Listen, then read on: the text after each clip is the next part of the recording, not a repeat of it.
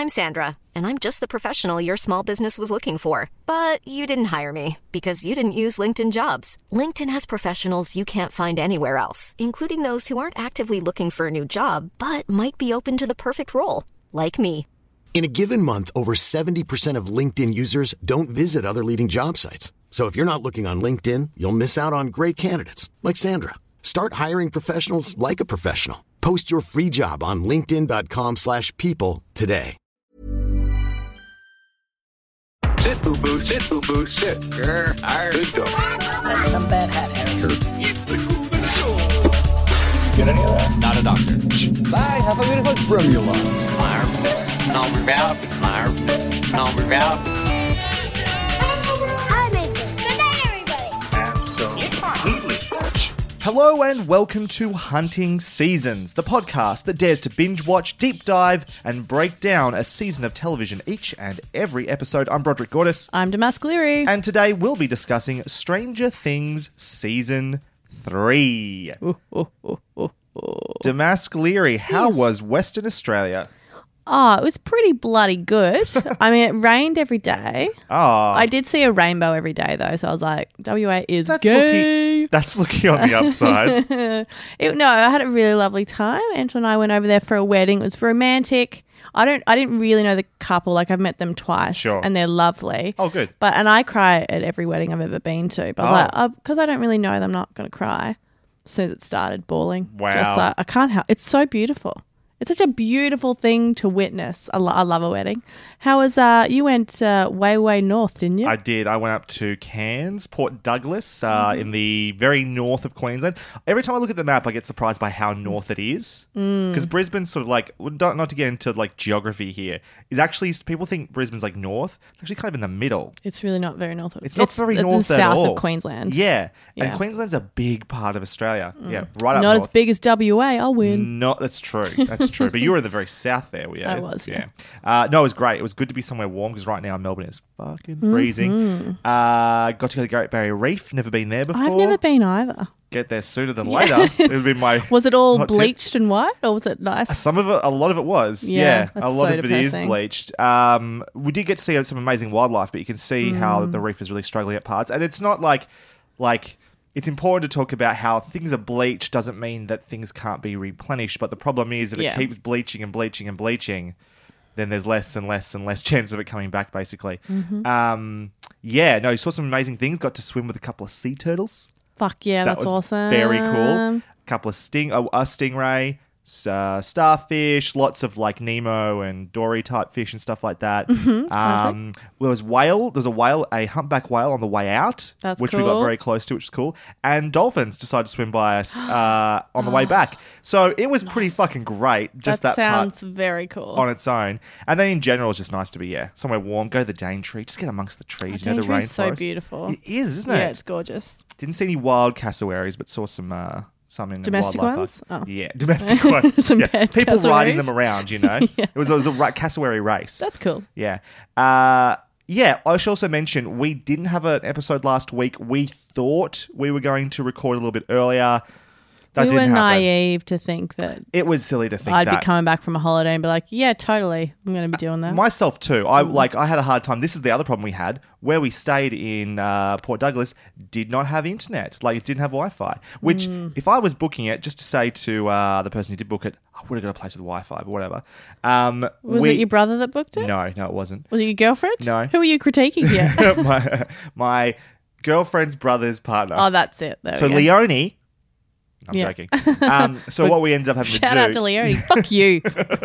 what we ended up having to do was basically connect the TV, which is a smart TV, Mm. to my cell phone to start watching Stranger Things yeah. on it. Mobile Gr- phone, mate. Gr- yeah, but great way to completely stuff your data. Mm. Yeah. Like, oh yeah, no, because my data's also stuffed. yeah, Because yeah. Yeah. and I've got a lot of data. I but do I fucked too. it from my holiday. Yeah. but watching watching stuff on Netflix will kill it for you. Constantly downloading Stranger Things. Yes. to my phone. Yeah. Exactly. Uh, yes, so we are back now, and uh, let's get straight to it then with our spoiler free review of Stranger Things Season 3. Let me clue you in. Season in review. After a nearly two year break, Stranger Things returns for a third go around. At first glance, things look pretty familiar. We're still following the same group of misfit kids, though they're a bit taller and much more interested in putting one another's tongues in close proximity. Hopper and Joyce are still pretending they don't want to jump each other's bones, and Jonathan and Nancy are sadly still a part of this story. Oh, and there is also a brand spanking new shopping mall in Hawkins that may actually be built from perms, rolled up sleeves, and shoulder pads. It's just so 80s. The Duffer Brothers remain the creative force behind the show, with a complete return of all the core cast, and joined by a few notable newcomers, including Cary Elwes as Mayor Larry Kline and Maya Hawke as Robin. Stranger Things 3 consists of eight episodes, each coming in at around 55 minutes, and took us approximately 7 hours and 25 minutes to watch. There has been no official word on if Stranger Things will return for a fourth season, but based on season 3's apparently ginormous streaming numbers, it does seem inevitable. So, Damask, do you remember what we thought of season 1 and 2? Love season one. Mm-hmm. Love, love, loved it. That was so fucking cool. And I remember being less impressed by season two. Do you remember sort of by what degree less impressed? Like, do uh, actually, now, two years Mm. later, right? In your mind, was season two somewhat comparable and just a little bit behind, or was it like a long way back and so you didn't I like think, as much? I mean, I might be wrong because I guess we watched it a long time ago, Yeah. but I remember being pretty fucking disappointed with a lot of it. Sure. Yeah. It's funny because I've I felt the same way. Mm. And I've listened back to a bit of our review, and we weren't that cold on it. Oh, that's cool. Like that's good. we definitely thought there were some elements that were disappointing and like the pace and stuff wasn't as Mm. Yeah. good and there were certain elements in particular that I remember particularly around disliking. Joyce that you were very disappointed with. Yeah. Um but And overall Al- um, we still thought it was and all good. that stuff. Yeah, yeah, yeah, yeah, yeah. Um so I did go back and have a look. We both gave season 1 a 4.5. Nice. And we both gave season 2 a 3.5, which is a considerable step down, but not like It's not awful. terribly it? bad. Yeah, Yeah, it was still pretty good. And in a lot of ways, we were excited for season three. I think um, one of the things we talked about was season two. Unlike season one, which was more of a standalone thing, we thought that sort of forced into this serialized, Mm. Yeah. ongoing story. Season two was setting things up for more story, and maybe that was going to be a good Mm-hmm. Yeah. thing. I'm sure we spoke about growing pains and like Yeah, growing That kind of pains. and- when season twos have to try like a Cora thing. Yeah. we brought up Of that exact example. exact example. Yeah. Uh, yeah, we Joyce being pushed aside a bit in season two was not great. Max and Billy we thought were pointless inclusions, and episode seven sucked. Yeah. Um, and that remains to be true. So, with that in mind, can you give me your spoiler-free review of Stranger Things three? you know what, Brod? You can go first this damn time. it! God, Oh, you damn don't it. want to? No, that's fine. That's fine. Okay. Uh, I was a little later than most getting around to watching this season of Stranger Things, as aforementioned the holiday Wi Fi issues. And sadly, I wasn't able to avoid some of the initial impressions online. Aw, poo. Maybe it was just my little online bubble talking, but straight away the negativity was coming through there. And the sizzling hot takes were also there. And so, as I finally started watching episode one, I was ready to deal with a show that just could no longer satisfy. And by the end of the first episode, all I could think was, wow, it feels good to be back. Yeah.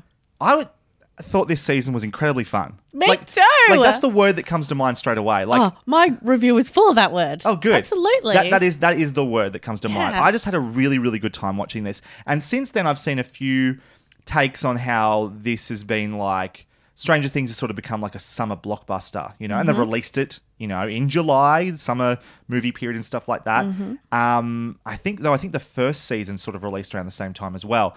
But yeah, they, I, I think that's a really apt way of discussing it, and that might be disappointing for some people. I think that the first season is kind of, in a lot of ways, a little bit more straightforward sci-fi thriller with some big moments like set pieces in there and stuff like that. But this one does fe- feel there's a lot more adrenaline behind this Oh, one. yeah, good word. Um, I think one of the things that's helped this season, as compared to season two at least, is that they were maybe given a bit more time to conceive of and bring this season together and write this season. Um, I can see the criticism that elements may seem familiar to season one and two, but unlike season two, this season was much better constructed. Actively, I think they've actively worked to fix some of the our own personal problems with season 2 mm-hmm. So first of all, we had a problem that there was just Joyce wasn't given enough to do in season 2 mm-hmm. I was really happy to see that early on Joyce is very oh, proactive Oh, oh my god. Oh my god. Yeah. right? Joyce is being Joyce again. Absolutely. And like intellectually curious and innately knows that something's not right, Mm-hmm. Trusting her instincts. trusting her instincts, and mm-hmm. willing to pursue that, and not be told no. Mm-hmm. Excellent. Happy to see Joyce doing that. They made Max and Billy a mo- lot more relevant. Max, in particular, really does feel like a part of our core cast now. Yeah. We can talk a bit more about how Billy was used, I think, in spoilers and Mm-hmm. how effective that was or wasn't. But at least I felt like, oh, yeah, this seed they planned in season two has had a lot of purpose in this season. So Mm-hmm. it made even season two feel a little bit better because of that. The new characters they introduced this season are much more interesting and well implemented than, say, Billy and Max were in season two as well. Uh, Robin, in particular, fuck, I love Robin so, Mm. so much. good. Such a good character. Such a great character. So much fun to watch. Ugh. And her pairing with Steve, Mm. mwah, bellissimo. I loved it. Mm-hmm. Could not get enough of it. I want a show of just those two forever and ever. um, unlike season two, also this had no bad episodes. One of the biggest things we found about season two is there is a absolutely horrendous episode Standout episode. stand out terrible episode mm-hmm. in season seven of season two. Nothing like that even comes close. In fact, I'm going to just lay something out right now. Mm. I have not been able to decide on a least favorite or favorite episode. I think I've got a favorite, Yep. but I don't have a least favorite. But I think it's for one big reason. Hmm. I think a there's no bad episode, so it's hard to come up with the least favorite episode. Mm-hmm. But overall, this season just does seem like one sort of stretched out, very well paced, mm-hmm. eight hour long mm-hmm. movie. And so actually trying to cut out individual episodes, except for maybe the last one, Yeah, as its own sort of entity, is very difficult. it is. Yeah. and I kind of just feels like one extended long episode. Mm-hmm. Not that like I was able to walk away from it. I watched it sort of in two episodes at a time, sort of thing. Mm. Um, but it was very hard to like go. And like we've talked about how that's a problem. I, I kind of do miss the days where episodes felt a little bit more like their own individual thing. But for this season of television, I think it, it depends whether it drags or not. sure. If well, it drags, then I would like you know episodes that I can kind of like separate and that kind of thing. Totally. But if it, if I'm just going along and the pace is mwah, perfect, I don't mind. especially with this model where they want it to be bingeable. Like they Yeah. really expect people to just sit down and like watch this thing over a weekend, mm. basically. And I think they did that very well. One of the things I really liked here was that the pacing was fantastic. It built seemed to build like even though I didn't necessarily feel like each individual episode had its own identity, it did seem to have this sort of like build to a crescendo at, mm-hmm. in every episode. And also, what happened in season two is they seemed to sort of separate our characters a bit too much, and it took them a while to bring them back together. They did that again this season, but yet they made the stories intercut mm-hmm. in the way it was presented and constructed, at least, much more satisfying way. It- they would all build to a moment, or two or three of them would build to a moment at the same time, mm-hmm. and you'd feel that tension, that excitement as it was happening. And then we get to the end of the episode and we'd start again with another little hook and we'd build, build, build, mm. and then go again. It was just, it was very, very well paced all the way through. And the whole season doesn't start nearly as slow as season two did, and then has a huge crescendo at the end too. It's, it's really, really well paced. Overall, I thought it was a huge step up from season two. Not quite the stone cold classic that season one is, but a great return to form. And I look forward to the inevitable season four. I just hope they do what they did this time and don't rush it. Taking the time, not feeling the pressure to like, we've got to get this season two out while, you know, the iron's hot. Take your time, let yourself write it and construct it the best way possible. It worked out really well from this time. Well, yeah, I don't think it, it has the same fever pitch as like you know after season one being so big, they're not being probably pressured by Netflix. to- Netflix. um, Netflix also to has kind of too get- much content yeah, anyway, as it Get something out ASAP. So Yep. they, you know, I think probably Netflix is more confident that like it's can be a slow burn. Yeah, It's not a flash in the pan type situation. so yeah, that's my review. What about you, Damask? Look, I'm just going to be reiterating a lot Hmm. of what you have said. Uh, it makes me very, very excited that you are excited about the show too. All right. So, a new setting brings new adventures in season three of Stranger Things. Friendships dissolve, they fortify, they merge, and more are brought forth in the third installment of Stranger Things as the kids move into adolescence and begin to deal with all the drama many of us are familiar with, and some that we are definitely not. With the emotional core of the show, you know, it's always been the friendships between the kids and the parents, but what takes it to that next level and what makes Stranger Things the phenomena that it is, is its devotion to early 80s sci fi and horror. Now, I'm not an expert on any of this stuff. I'm sure there are a million, a million references that I just am not going to get because I was born in '89, so I was not uh, experiencing those things as they were coming out. But um, you know, we've we've continued, uh, you know, paying homage to those things. So this year we've got Terminator, which I only saw probably when I was in my late teens. Red Dawn, which Wait, I wait, which Terminator films? Just one or both? one and two. Oh, really? Yeah, See, the funny thing is, I'd I've seen, parts, but not all of it. I've seen two a trillion times. oh, 'Cause I've it was- definitely seen two way more. It was always on Channel 10 here in Australia. Always. Always that and Every Saturday Groundhog. Day and Happy Gilmore and Billy Madison. um, but one I've barely, s- I think I've seen once in my entire life. I've seen one. Yeah, I think I've only seen either of them maybe once through Right. each. Yeah, there's Red Dawn, which I saw when I was way too little, and the Thing, Mm-hmm. Not the remake with, uh, I think Liam. No, Chris Hemsworth. Chris was in the Hemsworth. I think Yeah. no, I didn't watch that, even though Chris Hemsworth is my boyfriend, and the Thing, which I What about Chris Evans? He must be very upset with that news.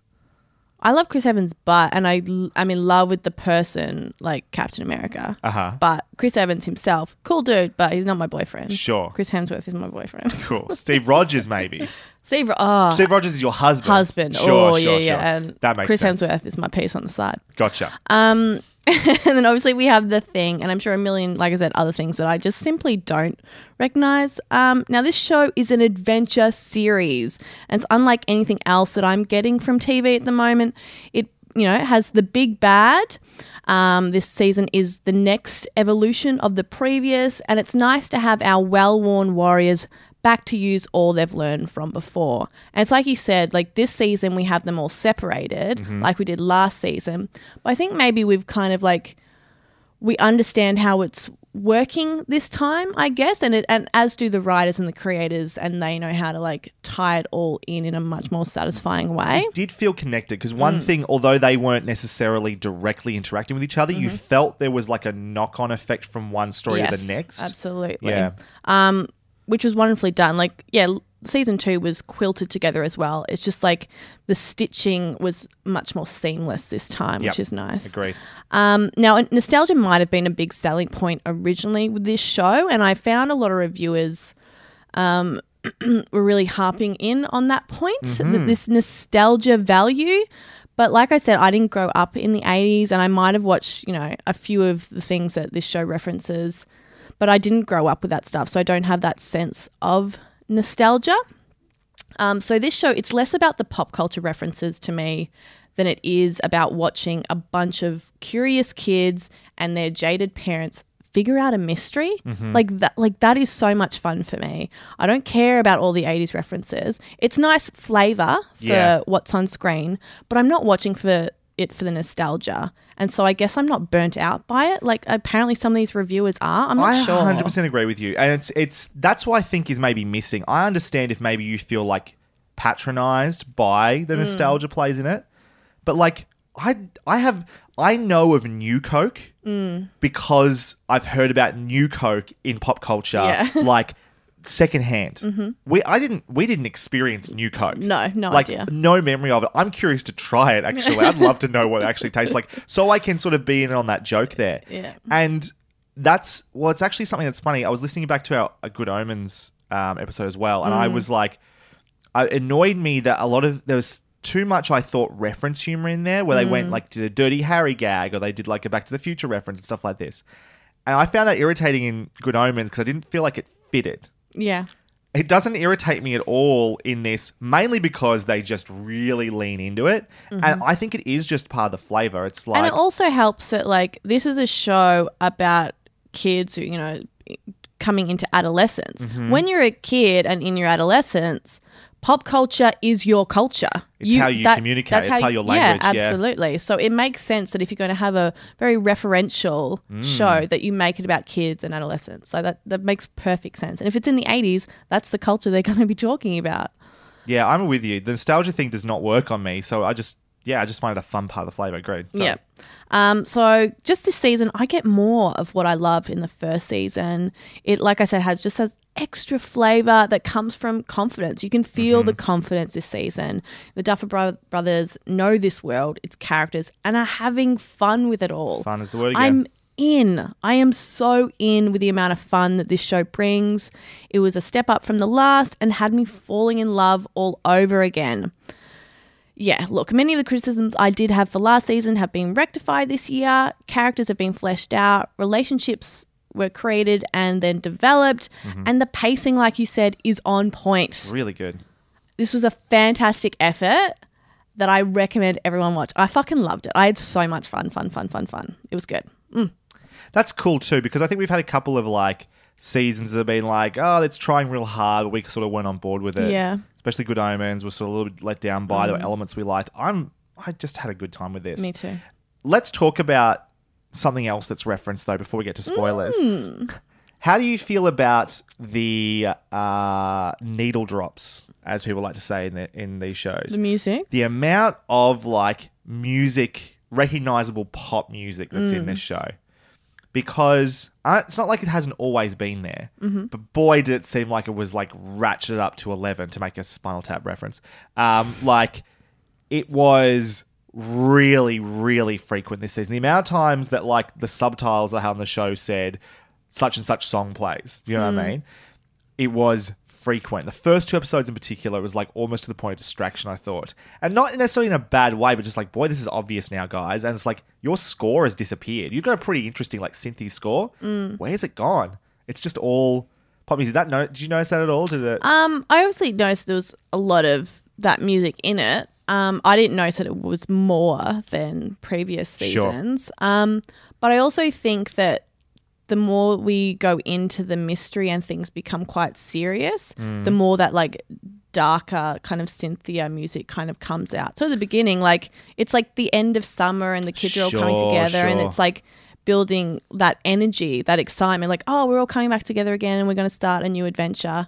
So I don't know, it, it, did, it didn't bother me and it didn't distract me. Cool. So you don't think that? So as far as the criticism goes, do you think it's a fair criticism that people have about that? Like it goes right Yeah, alongside that nostalgia. yeah, if you're noticing it and it yeah. is distracting you, then that's an issue. It wasn't an issue for me, but I don't discount anyone's ex- if that was their experience and that ma- that makes sense to me. Sure. Sure. Uh, there's a good chance I only noticed it as much as I did because, again, I've been exposed to a little bit of that early reaction. And it was all Mm. about, like, well, boy, they keep playing, like, licensed music. And, oh, boy, it's all about New Coke. And I that sort of like I said, yeah. I found it fun and it um, infused the episode with energy and got me excited for things to come. Cool. Yeah. What is your final score and ranking? We can do rankings for this one. So. I couldn't remember the scores that we gave Sure. previously. Do So you want me to remind you? You, I mean, you reminded me Good. just before, but it's actually quite funny because the rating I've given is perfect. So season one was four point five, Yep. And season three, uh, season two was three point five. Correct. And I've given this one four. I have done exactly the same thing. I was totally ignorant of what I, what I didn't know what I'd given before because I couldn't remember. But yeah, it makes sense. So that I'm happy with that. Do you feel like, again, just thinking back on our previous reviews of the Mm. other two seasons, do you feel, feel still feel like that 4.5 and that 3.5 are about right? Yeah, I think that's pretty on Yeah, the money. cool. Yeah.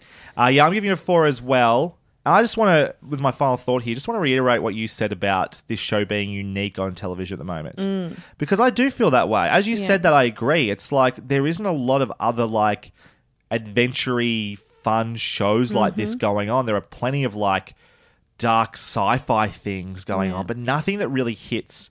Like Game of Thrones sort of has that the epicness element to it, I guess, with dragons and stuff. But, Mm. But this is like an adventure different. mystery. Like it feels like a book series that you would read as a kid. Yeah. But has like, but obviously created for adults. And that's like, that's exciting. Well, funny enough, it's kind of created for everybody. I mean, it gets pretty gory. It's this this season's actually super gross. yeah. Because I actually started watching the first four episodes with, uh, I was staying at a, a friend's place and their, I think she's 10 year old daughter was there. Yeah. At one point, she, she had to leave. it was just too great. it was too scary. Yeah. I, I just keep hearing from a lot of like tween teenagers that they love Stranger Things. Mm. That's cool. That's and awesome. I, I obviously with the you know our sort of main cast of like what are they teenagers now? I guess. Um, I can see why they'd be into that. Mm. Yeah. That's obviously very easy to latch onto them. Mm-hmm. Um, yeah, it seems to have a reasonably wide appeal. I would say it's PG to M probably in terms of Australian Mm, yeah. sort of stuff. Particularly this season, yeah. Particularly this, yeah, it really really was very gross it was gross. at times. Uh, excellent. Well, before we dive into spoilers, we'd like to remind everyone that if you enjoy what we do here, we'd really appreciate you sharing the podcast with others who you think might also enjoy listening. We also appreciate your positive reviews on iTunes, Google Play, Stitcher, and Spotify, or whatever podcast platform you prefer. But right now, let's talk spoilers. Ryan Reynolds here from Mint Mobile. With the price of just about everything going up during inflation, we thought we'd bring our prices down. So to help us, we brought in a reverse auctioneer, which is apparently a thing.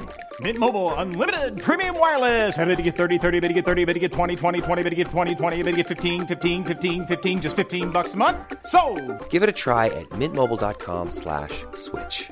$45 upfront for three months plus taxes and fees. Promo for new customers for limited time. Unlimited more than 40 gigabytes per month. Slows. Full terms at mintmobile.com. Burrow's furniture is built for the way you live.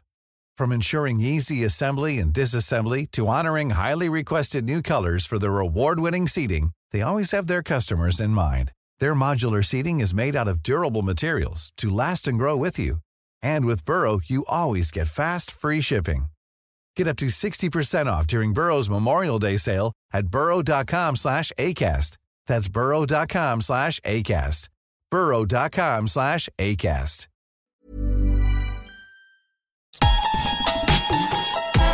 You're now entering the spoiler zone. Spoiler warning. On this episode, we'll be discussing everything that happens in season 1, 2, and 3 of Stranger Things. Before listening any further, we recommend watching all of Stranger Things up to this point. If you've not yet done so, proceed with caution. There are spoilers ahead. You, You have, have been, been warned. Deep dive. It's cool to know other people think about this stuff too. Do you feel like the show has changed? Do you feel the change from season one? Like, does this feel like a different show to you, or does it feel like a fairly consistent? It doesn't feel like a energy? different show at all. No, it feels like the same show, Yep. but the characters have evolved and they're growing up. You don't but it's still like it still has the same essence to it. Sure. Absolutely. You don't think the tone has evolved? Because I think the thing about season one, like I think I said that earlier, is that it's kind of more of like a sci-fi thriller with some adventure elements to it, right? Like the thing about season one is it starts, and this is a problem I have with season two. Is season one starts, bam, we are in the middle of a mystery straight away. Season two and three both take some time to get into that, and so it doesn't sort of. It starts. They start very like. um I mean, they really just start as sort of like teen dramas in a way, um, which is not a bad thing. I just felt like this season it was so much more bigger in scope and action that like the opening titles don't seem to fit as well as they did in season one. The I love those opening titles. I will never skip I them. I don't think I agree with that. I just thought I thought that the the way they are sort of presented and the music and everything, it's got that real like almost it's not quite a um uh Twilight Zone, but something of that ilk feel to it, which really fits season one for me.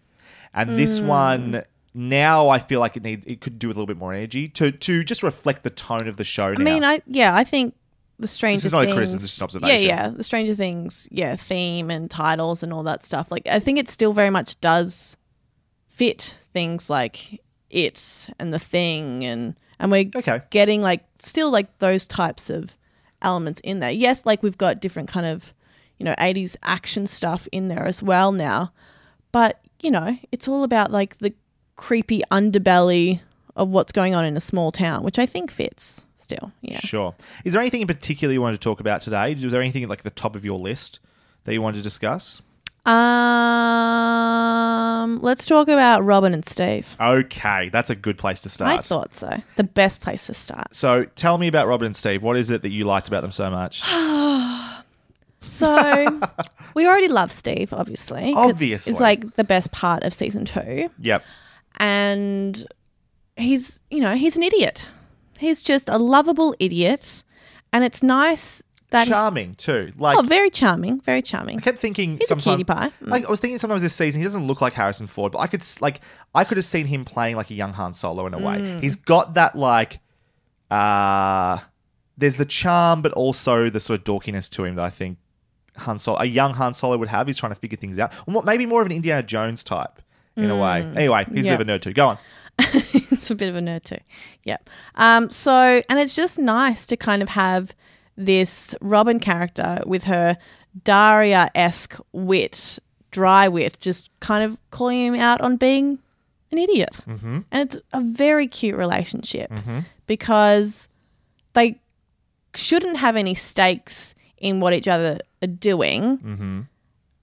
And yet they have this playfulness that makes them care about each other from the very beginning, even if it is just kind of like antagonistic in a way. It's very cute to watch that evolve Extremely cute. into They have a wonderful friendship that Tho- I love. so Those much. two actors. Mm. My my biggest thought at the end of this is why do we even have Jonathan and Nancy in the show anymore? Oh, We don't. We throughout the season, I was like, why do we have to cut to these idiots? Yeah. Nancy, I don't care about your journalism career. I'm sorry. These guys are fucking solving a Russian puzzle. While Joyce is off figuring out some sort of magnetic pulse that could be destroying the world. Sure. And Nancy's like, I am so sick of these men not respecting me in the Do office. you know what's funny though? She never. She didn't. To be fair to Nancy, she didn't necessarily like harp on it. She was mostly vo- motivated by actually getting the story right. The show was really playing up the whole. like one of my notes was just parentheses men laugh as like Yeah. one of the subtitles because there was a lot of that every time. Nancy enters a room. oh, just a bunch of men laughing. No, at her. it's not about. This isn't a criticism of like Nancy, the character, wanting Sure. to be a journalist. I'm saying comparing, like in Oh. comparison to the other storylines, having to go back to Nancy, figuring out a story. If she thought like, oh my god, this is connected to something much bigger, what is happening, and it, I don't know, oh, it's still not going to. Let's be honest, it's No, not going to compare to what everyone else is doing. because uh, no matter because- how they frame it. honestly, I don't think the problem is their story. I think the problem is that I don't give a shit about Jonathan and Nancy, and they don't have any chemistry. And their Jonathan in particular is a fucking plank He- of he's wood. got He's, so boring. If As you, I was writing my notes, I had to look up Will Byers' brother because I forgot his name. yeah, Yeah. I feel like if you took Steve and Robin and put them in that same storyline, it would be great. Because they would hmm. just have a chemistry as they were doing it. Whereas. But also, Nancy like- dragging Jonathan along reluctantly Yeah. to these things and then like them having a lovers quarrel about it does not interest me Well, you've much. got two ca- in a show that r- really we've got like horror, adventure, mystery with a great amount of humor, and the humor really balances all that stuff out. Yes, those yes. two characters are humorless. Completely. There's nothing like enjoyable to watch in those scenes, and the mystery isn't compelling. So there's not a lot there. Other than like, oh, that old lady's eating fertilizer. That's gross. That was- which was- was quite cool. Was that but like Patton Oswalt's mother or something like that? She I, no, it just I got a real Patton Oswalt vibe from that woman. She Just was from the great. performance? Yeah, she was great. she was great. Like I she was her. the best thing in their scene. She was, this older woman. like legitimately, she was the best part. Uh, so yeah, somehow we got to uh, Nancy and Jonathan. I feel like that was kind of gonna ha- that happened the last time as well. Uh, Hmm. I mean, you went right in there. Like you just immediately was like, well, it's better than that. Uh, but yeah, no, the Steve and Robin stuff, their chemistry is amazing. It's just fun from the beginning. Those the adorable outfits they wear. Oh the adorable God. outfits. Um, All right, if we ever go to a costume party soon, we should dress as them. I can't do pull off Steve. I can pull off Hopper. I can't pull off Steve. Yeah, you can. I believe in you. I can't pull off Steve. I have to shave my beard. Just And, wear like, the out. The grow hair. outfit is enough. Fine, okay. We can do sh- Chips Ahoy. Yes. Scoops Ahoy. Scoops Ahoy uh, Yeah.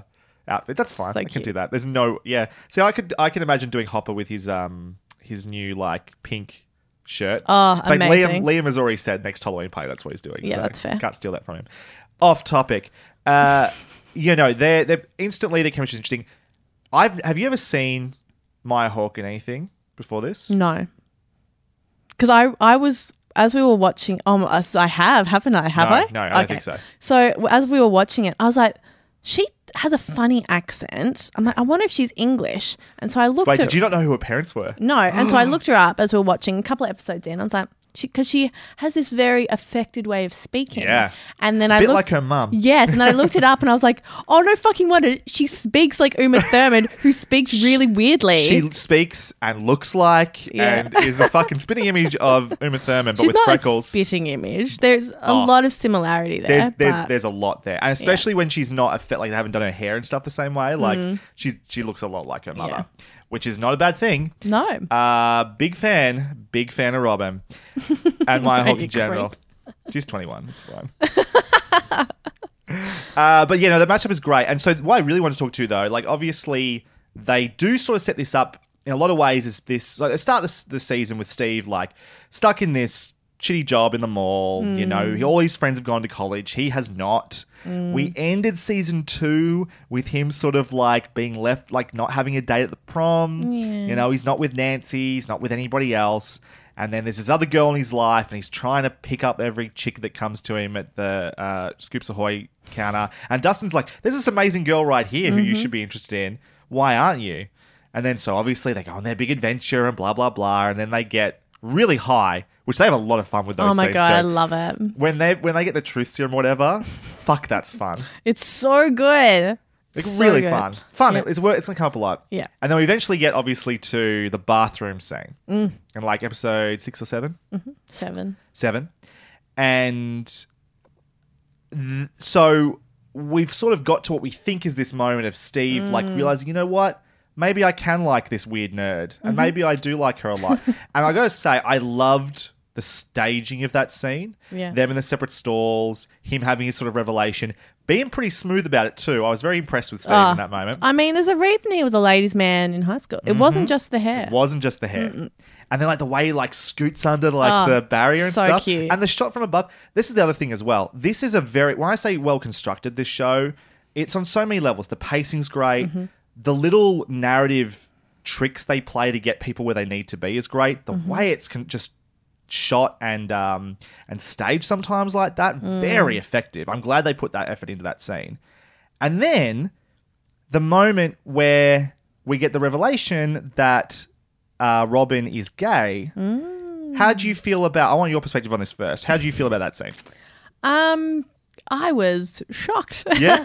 I didn't see it coming because I thought Max was going to be gay, and so I was waiting. I was kind of waiting for that too. I was waiting the entire season. I'm like, and there was maybe like a bit of a hint that maybe Will was. I was like, well, they're never gonna have two gay characters, particularly not in that friendship group. So I'm like, oh well, okay, that's I guess Max isn't gonna be gay, and it goes on, and then that conversation starts. I'm like, oh yeah, it's so cute. Like Steve's telling her how he feels, and it's very charismatic and lovely, and I was all for it. And then she's talking, and then she's like, "Oh, I wasn't, oh, I wasn't really paying attention to you. You weren't the point of me being obsessed with you. Was actually this gal." And I was like, "What? I'm sorry, what?" And uh, I thought it was really well done. And like, her, I, I thought it was really well played. Like her trepidation obviously makes a lot of sense, Mhm. um, given the era and the location and all that, all Mm. that stuff. So yeah, and obviously not using the the word lesbian or gay Sure. because I don't think you probably would back then. Mhm. Um, and Steve's reaction is fucking hilarious. So slow, but also So like slow. Slow makes sense. One for the character, but also like I said, the error and stuff. Like Yeah. you wouldn't it wouldn't be the assumption. I like. I don't think it would be the. f- I think that would never cross Steve's mind. Mm. Up to Never, that- ever. until told explicitly. It wouldn't cross anyone's mind. Sure. Yeah. So um, it was it was very cute, and then his then trying to you know tell her tell her that that girl was you know. I think her name was Teresa or something that she was like dumb and had a Tammy silly whatever it was. Tammy, yeah, a silly singing voice, and it was just it was That- just lovely was friendship cherry. moment. That was And the then cherry on top. Giggling in the stall as like Dustin and Erica walk in. It's very cute. It's fun. It's cute. That's that's what this show should be called. Called fun and cute. Fun and cute. Yeah, the cherry on top for me in that scene is the Steve reaction Mm. to because I realized, and this was maybe I wanted to see what your perspective on this was, right? So we've introduced this character. We've now decided we're now revealing he's gay, Mhm. right? We've had no. She's got no romantic interaction with anybody else. We've Mhm. got no indication before this that she was into women, at least not explicitly that I was aware of. Maybe I Mm. missed something in season one, two. That if you go back now, you go, oh right, yeah, she was into girls.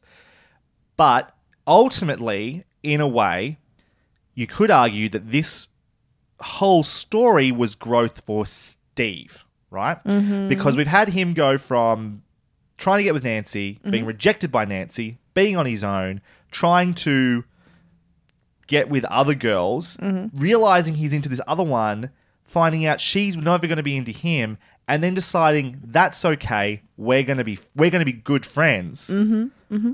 Because we can be friends. Yeah. and that should be fine too. So that's a that's a it's a great Mm. moment for Yeah. Steve, which just makes me love him more. Yeah. Do you see? But it, yeah, it could also be that like obviously he just enjoys Robin's friendship throughout. It's only Dustin who's constantly going, "Oh, she should be a romantic interest. She should be a romantic interest." Sure. And there is chemistry there, but he's just like generally seems to enjoy spending time Oh, with absolutely. her. And then obviously they get to that place of extra bonding, and he's like, "Well, maybe I do like you because you're a girl and we get along, and that's nice." And then he skirts under, and she's like, "Oh, well, that's not actually an option." And so things don't change at that point. He's like, "Oh, we're still well, friends." It never gets to a point where it changes, but I think it would have been. I think it's interesting for the show to deliberately get you to that point. Like, it's yes, Dustin is maybe implanting this in his mind, Mm. or whatever, but it sets an expectation in the audience too. Oh, absolutely. So the message here is yeah, that it's subverting that trope of like, "Oh no, we don't like each other. We don't like each other." Oh, we do like each other. yeah. yeah. and but then to the final twist of being, but that's not the point here. Mm. The point is the guys and girls can also just be friends, Mhm. right? And yes, they've taken like they really remove the option of the romantic thing, and that like that's a little bit of a cheat in some ways, you might argue. But the way that Steve reacts is just such a positive, like, Mm-hmm. like I don't know, I could see these guys, you know, starting a radio show together, becoming best friends, or maybe a podcast in That's twenty right. years or something like Who that. knows? Who, Who knows, how this might work? Mm. Um, I I really really love that scene, and Yeah, it's wonderful. And I just I guess I wanted to make get your perspective on that revelation, like introducing a gay character to the story. I think for Mm. the first time, you thought it was well handled. You were happy with like Yeah, I mean, because like She's a very cool character. to- I mean, one, she's just fucking cool, yeah. But also, like, it it would it didn't come up because it wouldn't come up. Like, there was no Yes. reason for her to be like, ah, I I love that chick while they're trying to solve this huge Russian problem. Like, it's it's not relevant until something Steve tries to make something romantic happen. She's like, oh well, now I have to tell you Mm-hmm. because obviously it would be a fucking huge secret and not something that she would discuss with anyone unless she had to. So I make I th- uh, yeah, I know like some people might want like more, and I think we will Oh, get I- more I in think the thing is season. we will get that. Yeah, we will right? get that. It's it's this But, is not uh, the end yeah, of the story. But I, I read, I think it was in the New Yorker or something, and it was this fucking idiot, and he was like, "Oh, the rest of his review seems fine," and he was just like, "Oh, the character of Robin is really good." But then there's this revelation that she's gay at the end, which just feels so tacked on and like placating the LGBT community. And I was like, no, that's absolutely not what it is. Just because you're an idiot and need like signposts as a warm up and a Yeah. warning that a gay character is coming your way, yeah. fuck off. Like, that's not what it is. Like, we just simply exist. And then, Yeah. like, when it's relevant, then we'll tell you that we're gay or what, or however we want to do it. But, like, just to say it's tacked on, it's like, it's actually not, um, what's the word I'm looking for? Um, simply doing that one doesn't placate the LGBT community. No, that's the thing. In fact, anymore. my my question it's almost was my more query was, dangerous to add is- one and do it badly because Right. then you fucking get ripped. A hundred percent, right? Yeah. That was sort of my thought there. Mm. It's the opposite, if anything. Um, I don't think it's a problem, but yeah. Um, that actually reminds me a I little think bit. if you do it badly, you should get ripped. oh for no, that. Yeah. totally. I saw Booksmart, which uh, Oh, I want to see that so badly. which we'll talk about in off-topic hot Mm. topic, and it reminds me of a review I read of that, where the reviewer sits here and talks about he his complaints were things like the adult characters were underused because like they're played by famous people. They only have like two scenes, and uh, they thought based on the era that it's set and that's very liberal and stuff, you know, there was a missed opportunity for like a MAGA wearing like villain. It's like you did not fucking watch this movie. you came in with a Mm. thought of what you want this film to be and did not pay attention to the message or what this film was actually trying to do. Mm. It was so frustrating to read and go, what you're asking for is counterintuitive to what the movie is about. Yeah. And it's so Yeah. fucking frustrating. Similar to, read a, that. yeah, a, f- a reaction I had to a Forbes article about Stranger Things, which was he was talking about all about like the nostalgia and how the show hasn't evolved and all of these things. I'm like, he's like, I don't know. He was asking for some sort of like depressing show where all they talk about is like their past trauma. I'm like, yeah, I mean, sure, I have an element of that. Why not? But like, what do you want from this show? It's Stranger Things. It's a fucking adventure and it's fun. Yeah, it's a- anyway, but I was just like, man, you don't get it. Fuck off.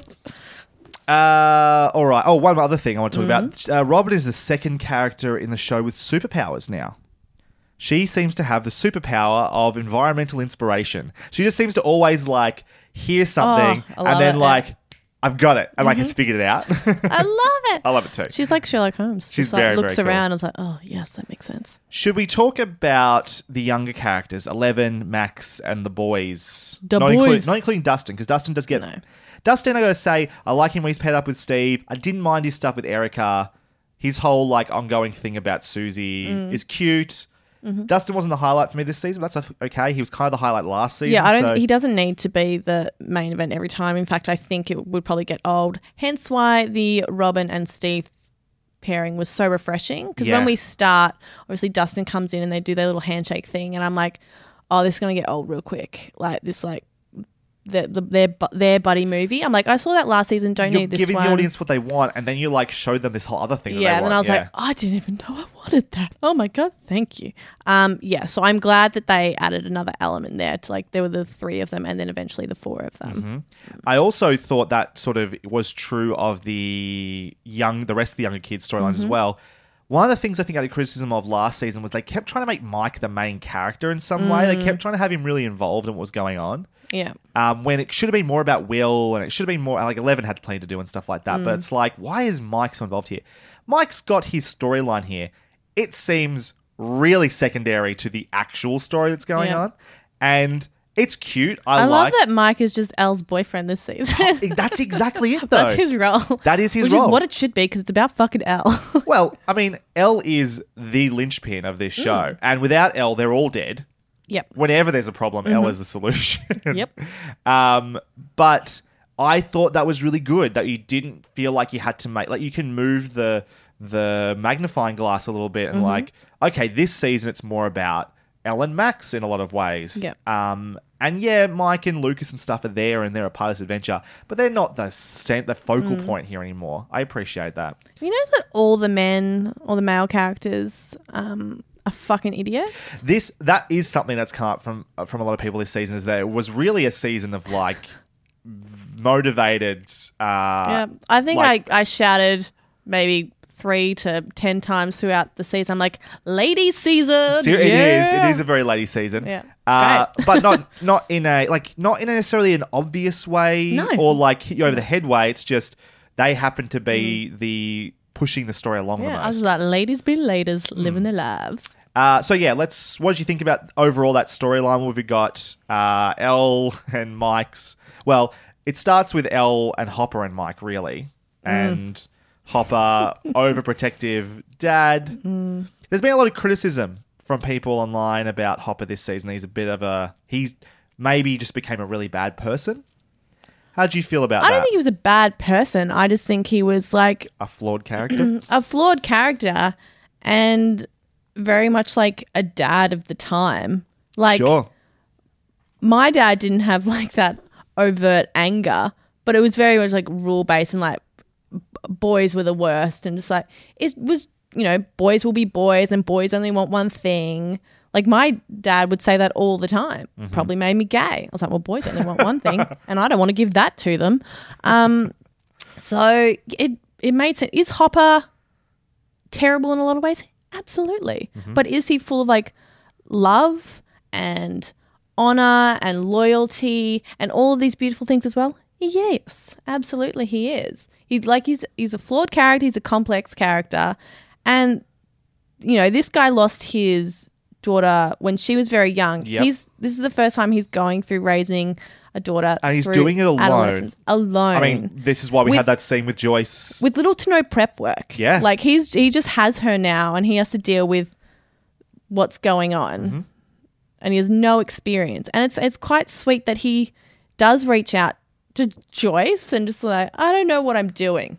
I don't know what I'm doing. I'm, I'm I know I'm angry about it, Yep. but I don't quite understand the situation. I don't know how to tackle it other than like be an angry asshole. He doesn't know how to deal with teenagers. No. He's got no partner to help him with this at all. Mm-mm. He is a man who lost his daughter when he was very young. He's talked about like like almost PDST PDST PTSD. TSD. I can't spell. or do an acronym. Um, uh, in the past from like his previous experience. Like Mhm. he is a scarred, has a scarred history. Yes. Um, I think it makes sense that he has these issues expressing himself. I mean, that's the point. I mean, maybe the problem for some people was that the letter moment came too late in the season, right? Mhm. Which really shows that he has this huge capacity for understanding and love, but has a very hard time expressing it. Boy, Mm. that sounds like toxic masculinity and things we've talked about in a million shows before. And why is th- why are we holding him to a different standard there? Yeah. And maybe it's because Hopper wasn't quite so aggressive like this towards children in the Mm. past, which can be problematic. And I think specifically the scene with him and Mike in the car is I looked at that and went, yeah, they could have maybe handled how inappropriate this was a little better. I didn't. You don't sense get a sense of remorse from Hopper that he did anything wrong there, and even Mike, like he's going, he's crazy and stuff like that. Like that could have really traumatized that kid to have a grown man drive you home and rip through you like that. To be the way that he fair, did. When Hopper goes in to have a conversation with them, Oh, they're little shits. and Mike is so fucking rude. Oh yeah, And then he drives him home. One, like the sick grandma thing is fucked. Yes, But like yes, that's the thing I was like, probably too far. yeah. But the actual conversation in the car, I'm like, no, I get it. I, I was like, fuck off. Like he's he's like he wanted to reach out. He was almost on the verge of being vulnerable. Mike's a little shit. He already feels like Mike is overstepping. Yeah. Show and shows him no respect, and then he just fucking loses it. I is it right? No, but uh, did I find it understandable? Yes. I kind of wish we had a scene of him, of Joyce finding out how he actually behaved and her letting him know just how inappropriate that was. Mm. Because there's a learning moment there, and because he doesn't get that moment, Yeah, that's fair. it feels like, well, you just got away with this then. Where Mm. are we suggesting that behavior wasn't as bad as it was? And I, I don't think that's true. I think the show is very actively saying that was bad. Yeah, it's Like, crazy. It's crazy Yeah. and bad to do it. Mm. But then we also just have to keep being on Hopper's side because he's got the rest of this stuff going on. And he's a bit of a petulant child Mm. this season throughout. The way he talks to Joyce and the way he gets pissed off with yeah, being stood I- up. And yeah, he is a petulant child, but Joyce very much like points it out every time. Oh, yeah. and it's just like fuck off. oh, and Murray. Yeah, and like they're both just like you are ridiculous. Like Yeah. Hopper in that instant is like a a joke, and so like when people say like oh you know he's you know the protagonist or all of these things, but he like represents all this negative stuff. I'm like, but it's never not seen as it's never seen as a positive the way that he is behaving. Like his like they say that you know he- obviously his strength is very useful and that's great, but he's an asshole and he's represented as an asshole. Yeah, and then he ends up dying theoretically at the end of Mhm. this season and sort of has the big sacrifice. I don't know. I, I can see how maybe people felt like he became so unlikable as to be hard to root for anymore at times. And maybe f- that was the mm. issue for some people. Um, I didn't feel that way. I didn't feel that way. I, I felt bad. I felt sad for I him. I feel sad for him more than anything else. I have a really, I think David Harbour just, does a great. He's great in this Mm. role. He's really Yeah. likable, and yes, he's very problematic and he has his issues. But it's not that I think Hopper. It's like I just feel like Hopper has room to grow. Mm. Like he's got stuff to deal with. He's got his demons. I think yeah. I, I'm just shocked that. I mean, he has been an alcoholic and an addict since day dot. Since the moment we've met him, Yep. he's always had like anger issues Mhm. and like he's always you know steamrolled over people. So yeah, I mean that's the character. Do you feel like that was one of the things I kept thinking as the season went on? I was like, you're not going to be chief of police when you get back to Hawkins at the end of this. And like, he died instead, so it wasn't Yeah. an issue. uh, but yeah, it was like, boy, he's really off the chain Mhm. this season. The Mhm. way he beats up on the mayor, the stuff that happens good. with like s- taking the guy's, commandeering the guy's car in the Yeah. service station and stuff. The way he has, is it Alexi? The Oh yeah. there's actually a couple of moments I really like, though, because I thought the show was going a certain direction, it subverted it, right? So I love when Joyce comes over after she stood him up, right? Mm. And he, Hopper is being A baby. a massive baby about it, right? And she comes over and she's like, "This is happening," Mhm. and he then does that thing where he's like, "Oh no, that makes sense." It's like maybe I'll meet you tonight. Seven. And it's like, Yeah. "Oh, we're going to." Ugh. I was like, "Oh no, the show is setting up this whole thing where Hopper's not going to be engaged with Joyce Yeah. because he's pissed off with her." And then what happens? Joyce just takes control and says, "Fuck you! You're coming with me because I know I'm right." I loved that.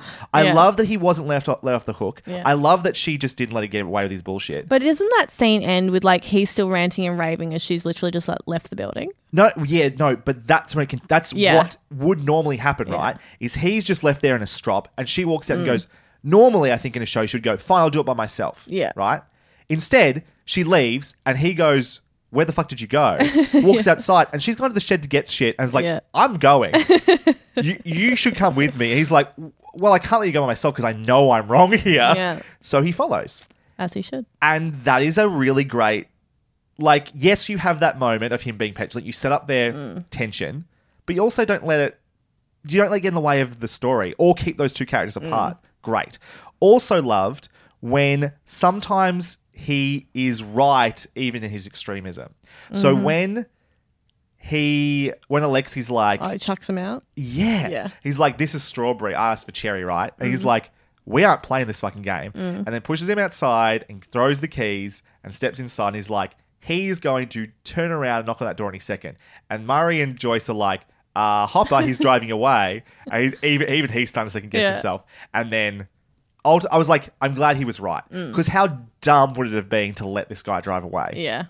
And that would have been really contrived and Yeah, shit. you, you thought like I did think I was like, oh, this is gonna be them like teaching Hopper a lesson. I'm like, Yes. but then it's just gonna be so inconvenient Yes, for the rest yes. of the story. I was like, oh no, that's good. That's nice. I was happy with that Mm. quite a bit.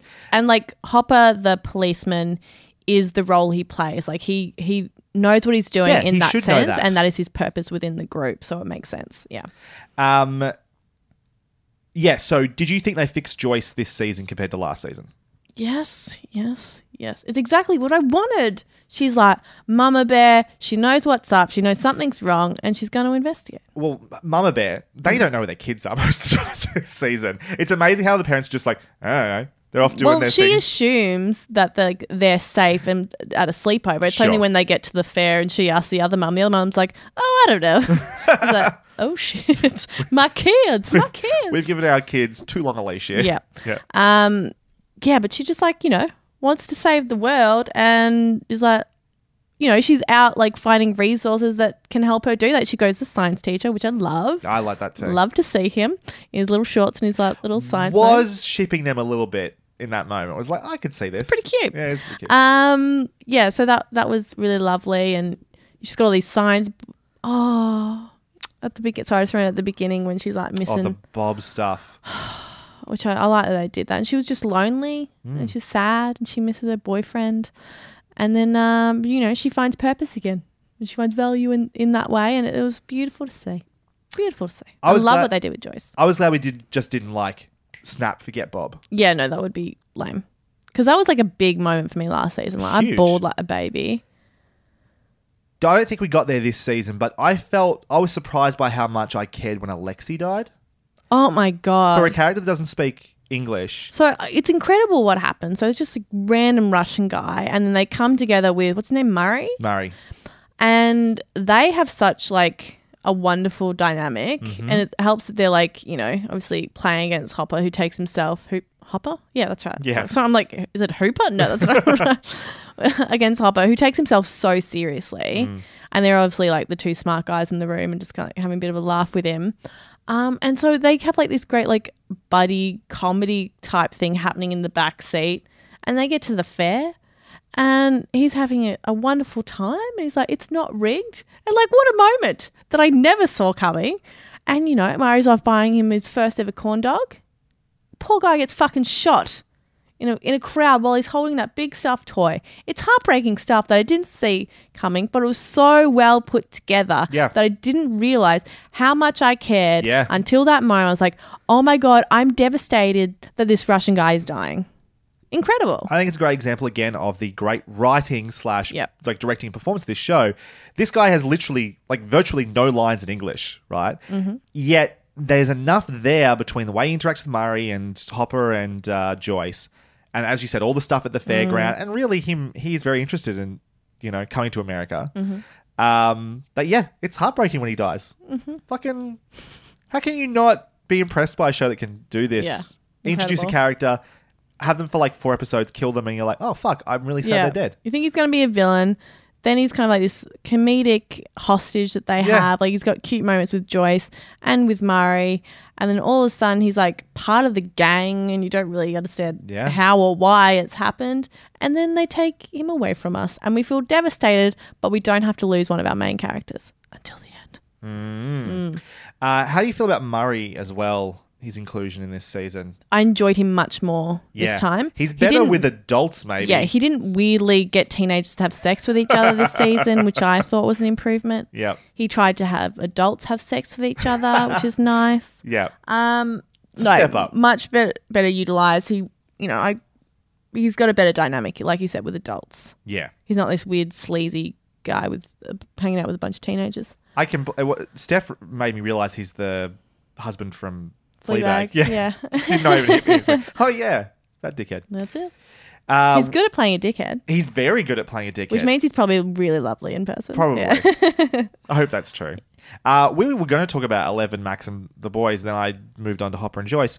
Um, mainly because we were sort of starting to talk about the Hopper, Mike, Eleven Mm. dynamic, and then yeah, from that we have the Mike and Eleven breakup, and then Eleven, drama, drama, drama. and then we get our Eleven and Max pairing. Which is what I wanted. How did you feel about getting the girls having a friendship this season? It's the fucking best.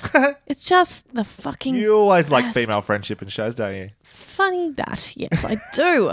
It's just nice watching them, you know, support one another, Mhm. um, uplift one another, and just like do montages of do mo- shopping exactly. together.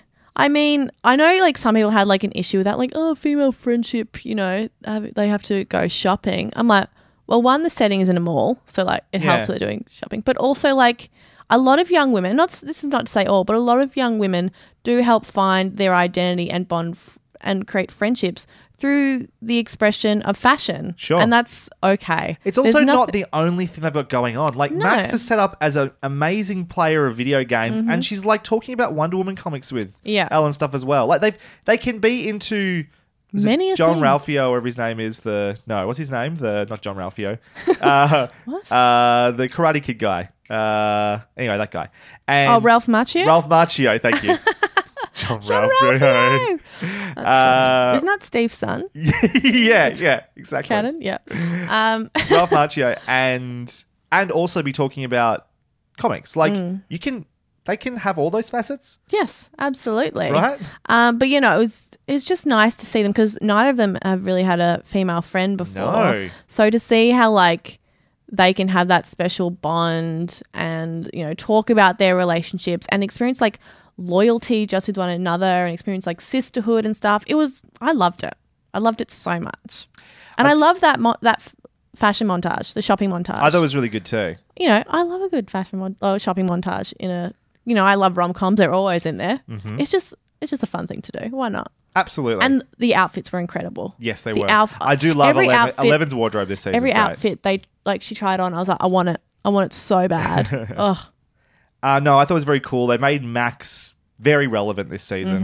Mm-hmm. Um, and like, I can understand if people feel like the whole boys trying to figure out girls and girls trying to figure out boys thing a little bit Mm. like whatever, but like that's a thing that exists. That's what teenagers do. And also, like, El has just kind of been Mike's accessory for so long that, like, she only really Sure. seems attached to him. She doesn't Yeah. really seem to have a friendship with any of the other people. She has no support system. She's got no one to talk to.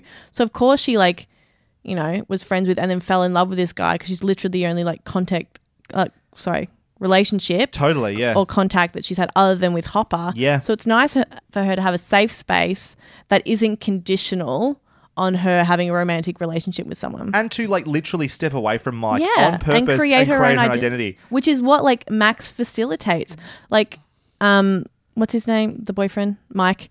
Like he doesn't really do that. Like you know, they they like the same things. They like making out, but he's not exposing her to new things other No. than making out.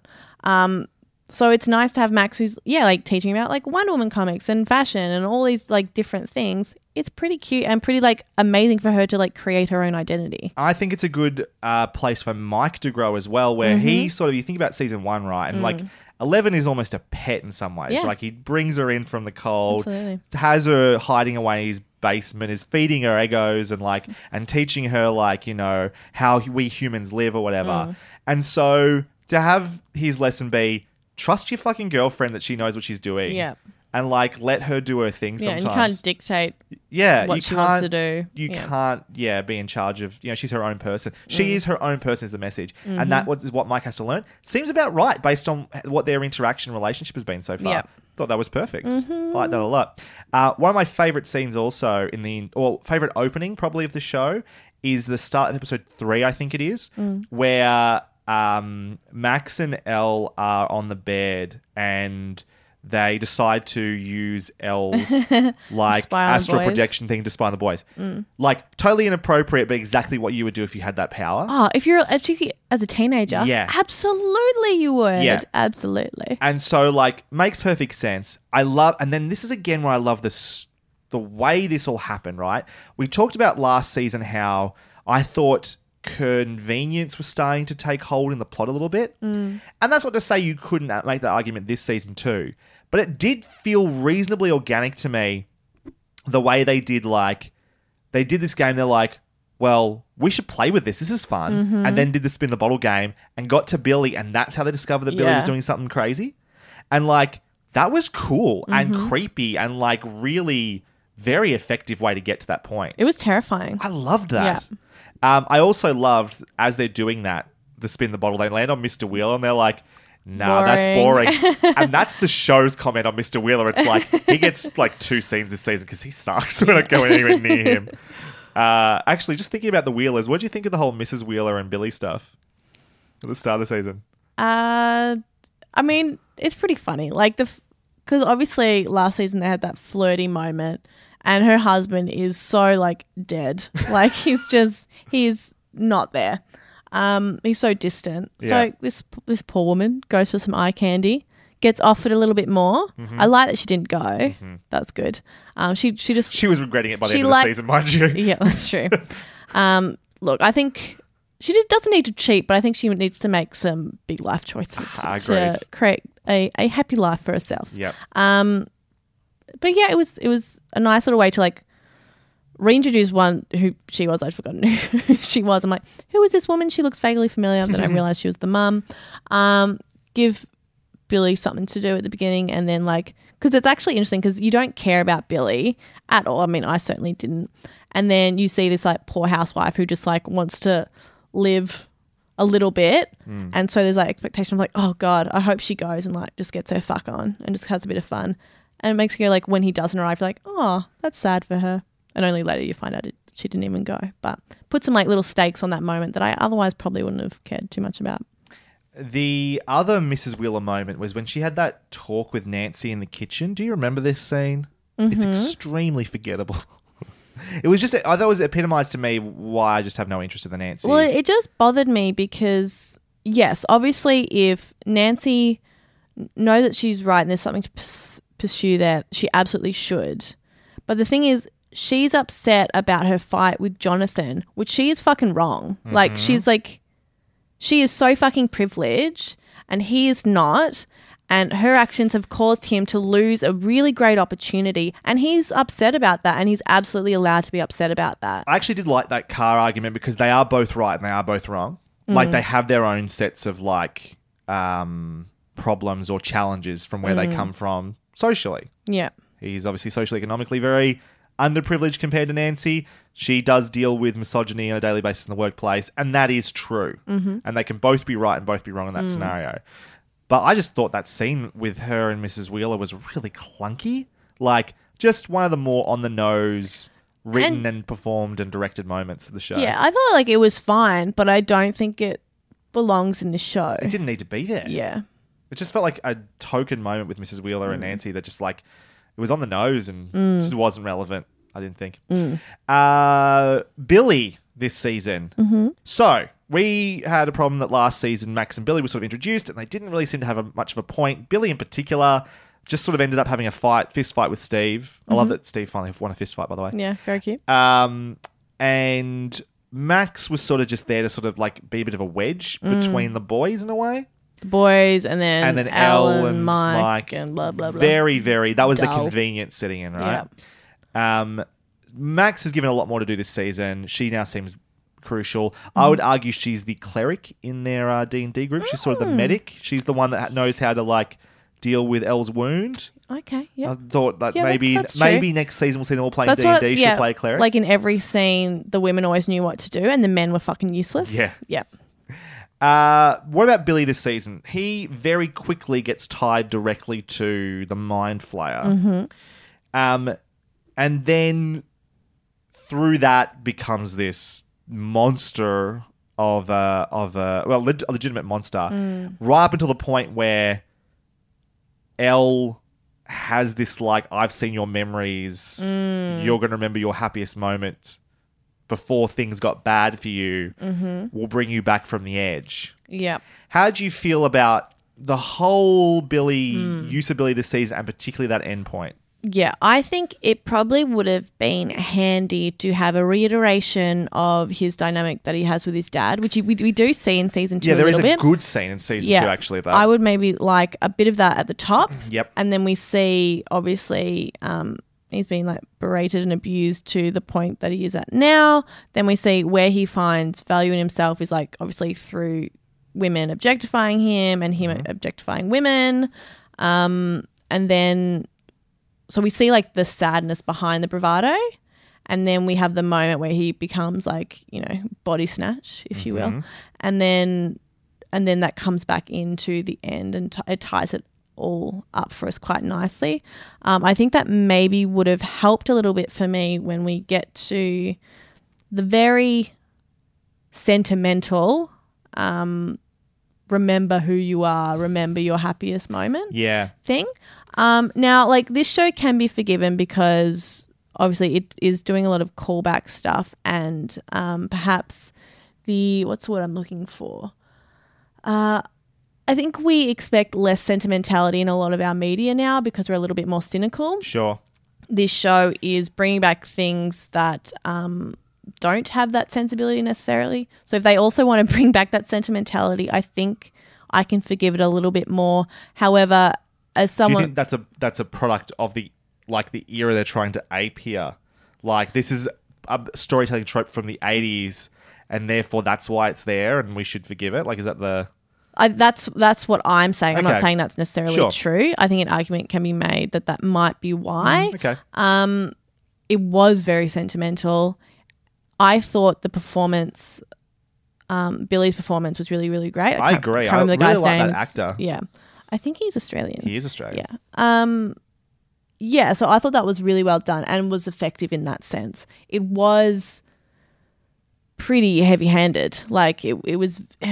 I think my biggest problem with it is I just don't necessarily understand the mechanics of it, right? Mhm. Because it's like, are we suggesting that on some level he was corrupted by the Mind Flayer because of this inner darkness, and that the way to uncorrupt yourself is through like finding those happy memories and that part of you that's good, right? Mm. And the pu- the problem I had no, there I is- don't think the corruption comes from the bad memories or the bad experiences. Right. It's like because you see the storm, yes, and outside of that, so I guess that's the infection, and Yep. outside of that is this memory that does exist. But I, I don't think the reason that memory exists outside of the infection is because it's a good memory. I just think it happens to exist outside of it, and so she's able to tap into that.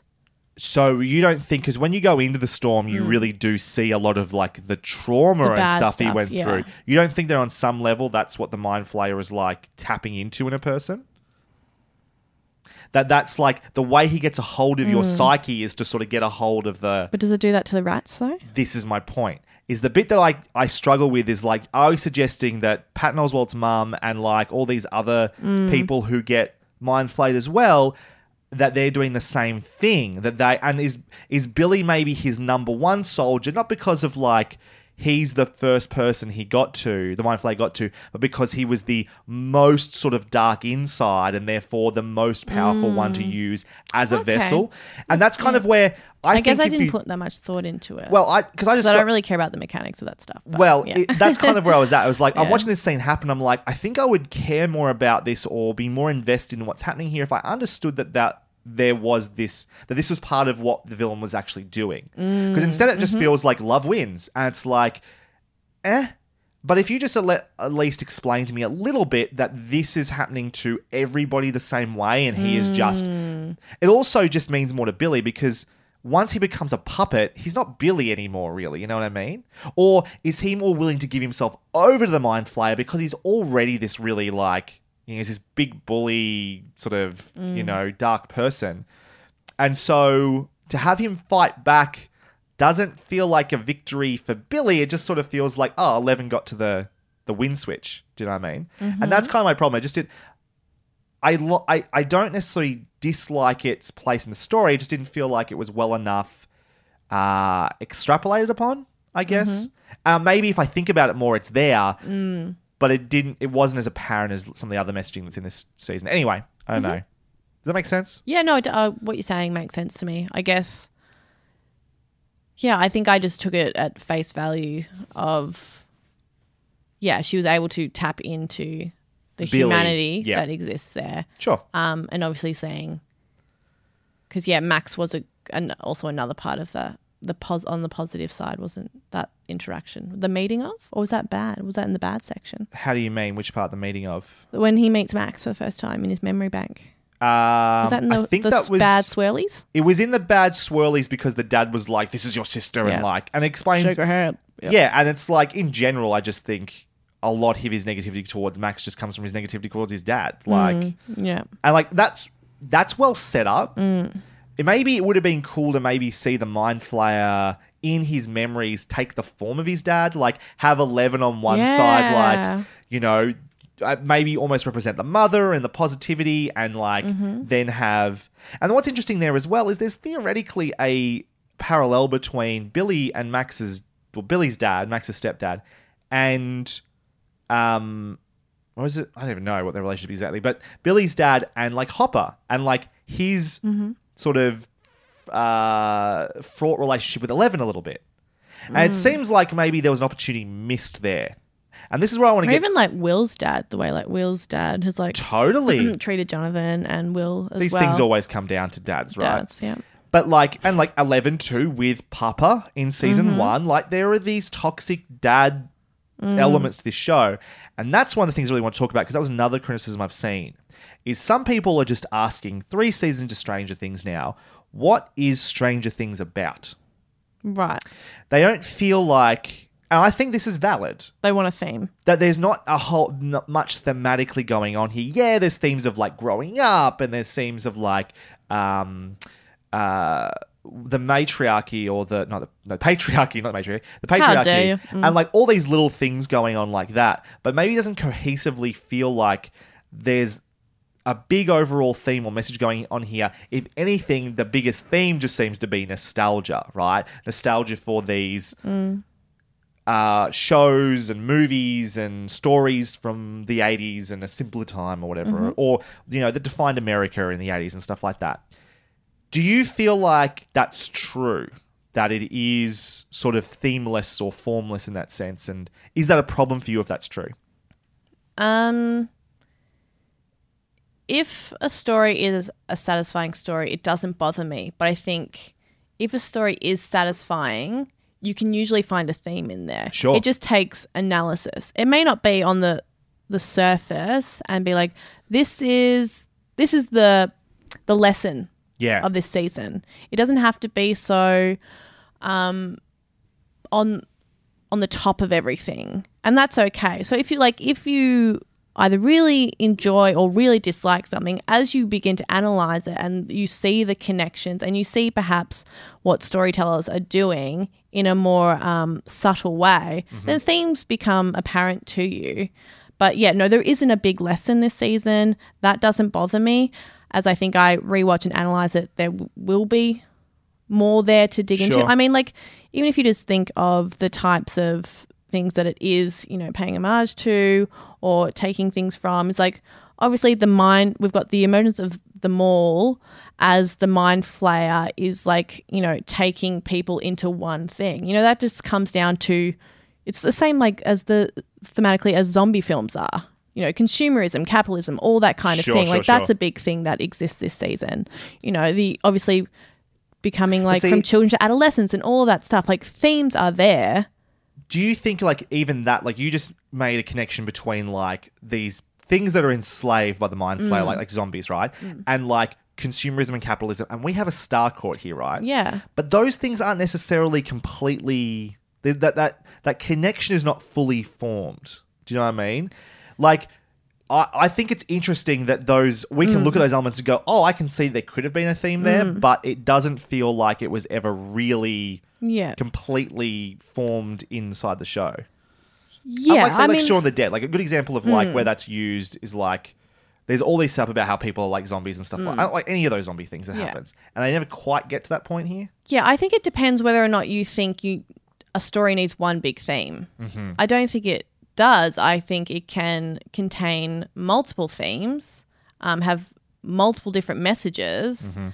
um, and as long as like those messages are relevant to the overall story, it's fine. Yeah. Did, did it bother you that you didn't have a big like? I think is- it's a valid criticism, Mhm. but I kind of also see it this way that I would appreciate if that was in there, Mm. but it doesn't bother me that it's not in there if I'm just enjoying the story for what it is. And sometimes, okay, the way I think about it is it goes back to people conflating this to like a summer blockbuster, right? Mm. I don't think every summer blockbuster necessarily has a great theme in it. It's just a really well told, fun Mhm. adventure story. Mhm. You and I, we love Marvel films. Mhm. Some Marvel films are really thematically rich, some aren't so much. Mm-hmm.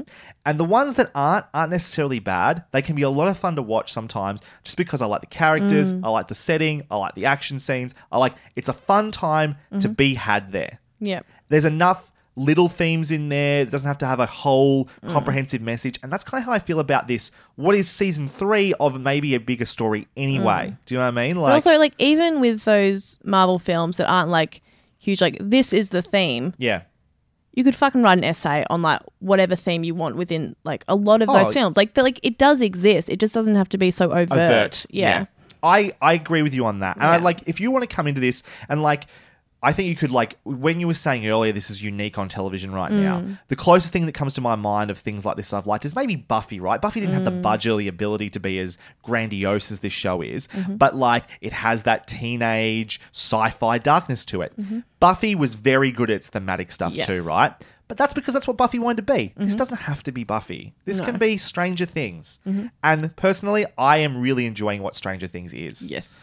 Um, that's sort of where I come down on it. So I Mm-hmm. think it's a valid criticism, but I don't think it necessarily means it's not achieving what it wants to achieve or Mhm. isn't can't be entertaining or, or is without value just because it isn't necessarily It's not. It doesn't feel unwieldy. You know what? You know Yeah. what I mean? Like, which can be if like, or, or it doesn't feel confused. Which like, I don't want to conflate the idea that it may not have a big theme, Mhm. capital T theme, to mean that it is unwieldy or confused or scattered. It's absolutely not. It is what it is meant to be, and um, there is rich storytelling in there. So yeah, that's yeah. I don't want people to think that it's de- it's devoid of me like good you know true meaning just because it doesn't have a big capital T theme. Um, we need to start wrapping, start wrapping up. I'm going to get to a couple of things Mm-hmm. Um, another criticism it has been that the show maybe is just repeating itself.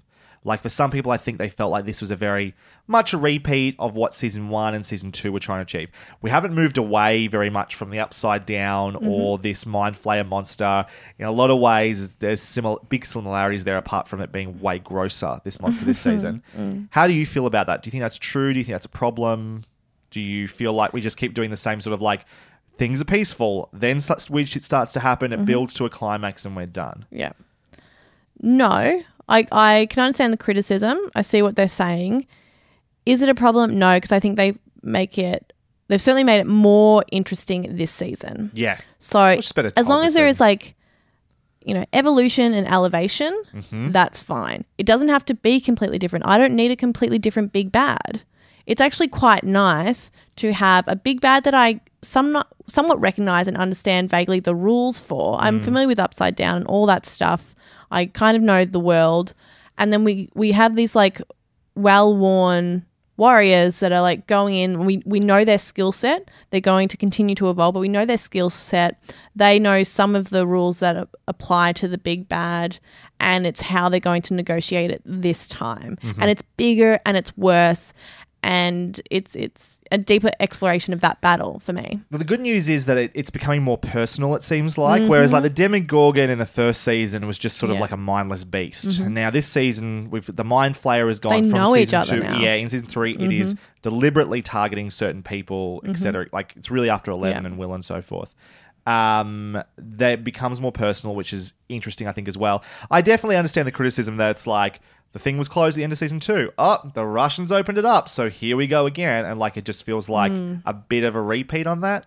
But like, what a fun way to do it to have these absurd Russian characters, The Russians mustache twirling. under the mall is fucking inspired. it's I so love funny. it. It's so fucking funny. It's silly. and it's so eighties, but like And it just it, it just makes perfect sense. And like this symbol of American capitalism underneath, like this like stereotypical Americanism Yeah. exists, and underneath Well, is it's this stere- Starcourt too. yeah, anyway. is this stereotypical like Russian like absurd like bunch of characters. Bond-based, It's so basis. funny. Yeah. And it's it's yeah, once again, it's a lot of fun.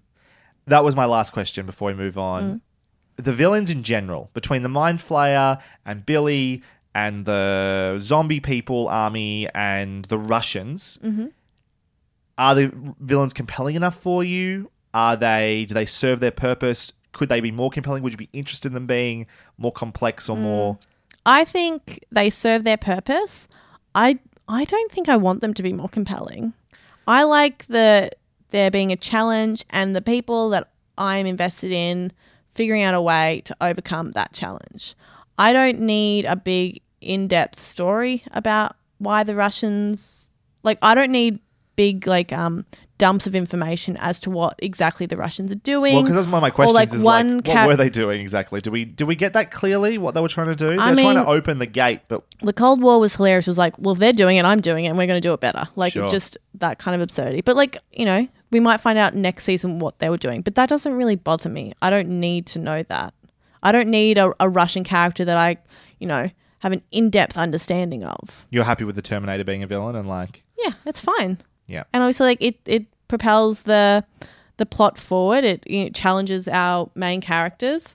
Um, and we, you know, we have a, a Russian scientist towards the end who we end up caring very much about when he dies. Um, but no, I don't need, I don't need to know about the Mind Flayer's childhood. I feel like I could go either way on it. Mm. Again, it comes to, down to a Marvel film, right? Sort of like uh, parallel with Marvel films. Mhm. There are some great Marvel films, Guardians of the Galaxy, for instance, where the villains are one dimensional. Yep. And that's not a problem because the villain serves his purpose to just be the the barrier for our heroes to improve or to to get better, right? Mm-hmm. And then we've also got other films where the villains are really compelling. And they're great too. Mhm. But it doesn't necessarily need to happen so long as I'm enjoying being with my heroes enough. Yep. And yeah, I'm totally. totally fine with what if I get one of Mhm. these Stranger Things absolute romps every couple of years Ugh. and the villains are kind of just whatever, I But, couldn't care yeah, less. Yeah, that's the thing is like if in seasons to come there is a villain where we certainly learn a more like much more about and that is compelling, awesome. Did I feel something missing because we don't have that Yeah. this season? No, I didn't. Yeah. Also, we fucking called the Russians. We, we called that last season. Did we? Yeah. Yay! Any last words? Final thoughts. That's why you always leave a note. All right, we're going to do this pretty quickly. Side notes. People didn't like the NeverEnding Story. That was my first one. Yep. yeah. Fucking loved it. It was fun. It was so much fun. Why Uh, not? People just kept, I kept reading like cringeworthy and like all this sort of stuff. I was like, fuck, guys. It's like you just don't like fun, I yeah. don't think. I think I tweeted so about fun. that. Like, I know someone either tweeted or like tweeted like an article or something about that. And I was like, oh, fun show gets criticized for being too much fun. Yeah. It's like, come on. What is your problem? And like the whole Suzie thing was a full season setup. Yeah. like it was. Oh, we. It's like, you know what? It wasn't a surprise that that's sort of how we got to the whole Suzie moment. Mhm. But that's kind of the fucking point. It's so we were silly. anticipating happening. We knew We eight hours later we were going to get there. Yeah. We get a musical number and it's great and it's silly and it's, you know, I put a big smile on my face because I'm like, this is absurd. Look, is there a fair criticism that if Suzie hadn't demanded he do that, then Hopper would still be alive? Sure. but just don't think about it. oh, it's Suzie's fault. It is Suzie's fault. Uh, because I agree, Justice for Hopper. Mm. I agree with you. We don't need to understand everything that's going on. But what was the green ooze exactly that the Russians had? I reckon it's like Demogorgon jizz or something. That's what I reckon. Is it? Are they using it as a weapon? Were they using it as a power source? I feel like it's I power missed it. source. But wasn't the whole idea that the Starcourt stuff, like the sorry, that all the power was going Oh, out because they that's were using the power grid? So then I guess it must be part of the weapon for the zappy zappy machine. Is that the? Uh, that's this is where I was like, I wish I just had a little bit of an idea of Mm. because the green ooze just sort of became like useful for like getting I don't out know. of bad This situations. feels like it could be a like midi-chlorian situation. Like, do you really want to know more to make you go? I'd like to know why there's because they kept showing shots of it, right? Like Mhm. there's a whole bit with Hopper and Joyce where they're talking about like their feelings and stuff Mm. like they're going to have their date right, and like they are just surrounded by Mm. green ooze. And I think it's definitely going to play a part in next season. Okay, 'Cause so that's a prediction. because- green ooze is next season. Because season. we have that cage, which is clearly where like they've been holding a Demogorgon that Erica Sure. finds with the taser, so they can control it. So they've Yeah. got maybe like breeding these things to like That's make a- the green ooze or whatever. What about the Demogorgon cage? Yeah. that's a very, very, Mm. very, very good point. So they clearly not only have one in like Russia or whatever, they have one. They there one as there well. as well. Interesting. Uh, one of the shots Or I the demi dogs or whatever it might be. Yeah. Sorry. I th- on. well, I think well that was a Demogorgon at the Yeah, end. yeah.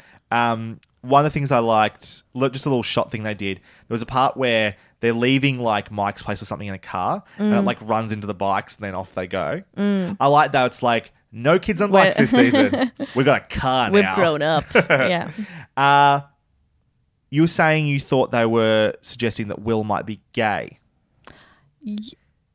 Uh, Did I say that this episode? You did. Oh, okay. Oh, yes. Well, when I was thinking that uh, um, Max might be gay. Yeah. Well, so he he clearly is just not interested in girls yet. Correct. So I'm Well, happy. Yet is I think the Well, that's the thing. It's like I'm happy for it to go one of two ways or one of three ways. Who knows? I'm happy for him simply just not to be at that stage yet, which Yep. Mm-hmm. is fine. I was that kid as well. I was like, why are you all interested in boys? Who cares? But then again, I did end up gay.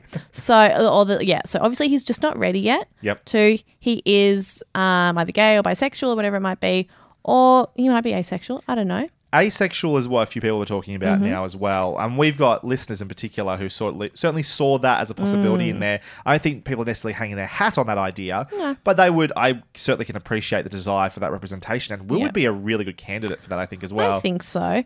Um, It's yeah. not, it- but like it's that's an, a thing that's like brought up in episode one, two, and three, and then Mhm. dropped. Will stops having a lot to do except touch his neck. Yeah. for a lot of this season. Poor Will. He got a lot to do in last season, but yeah, He go did. on.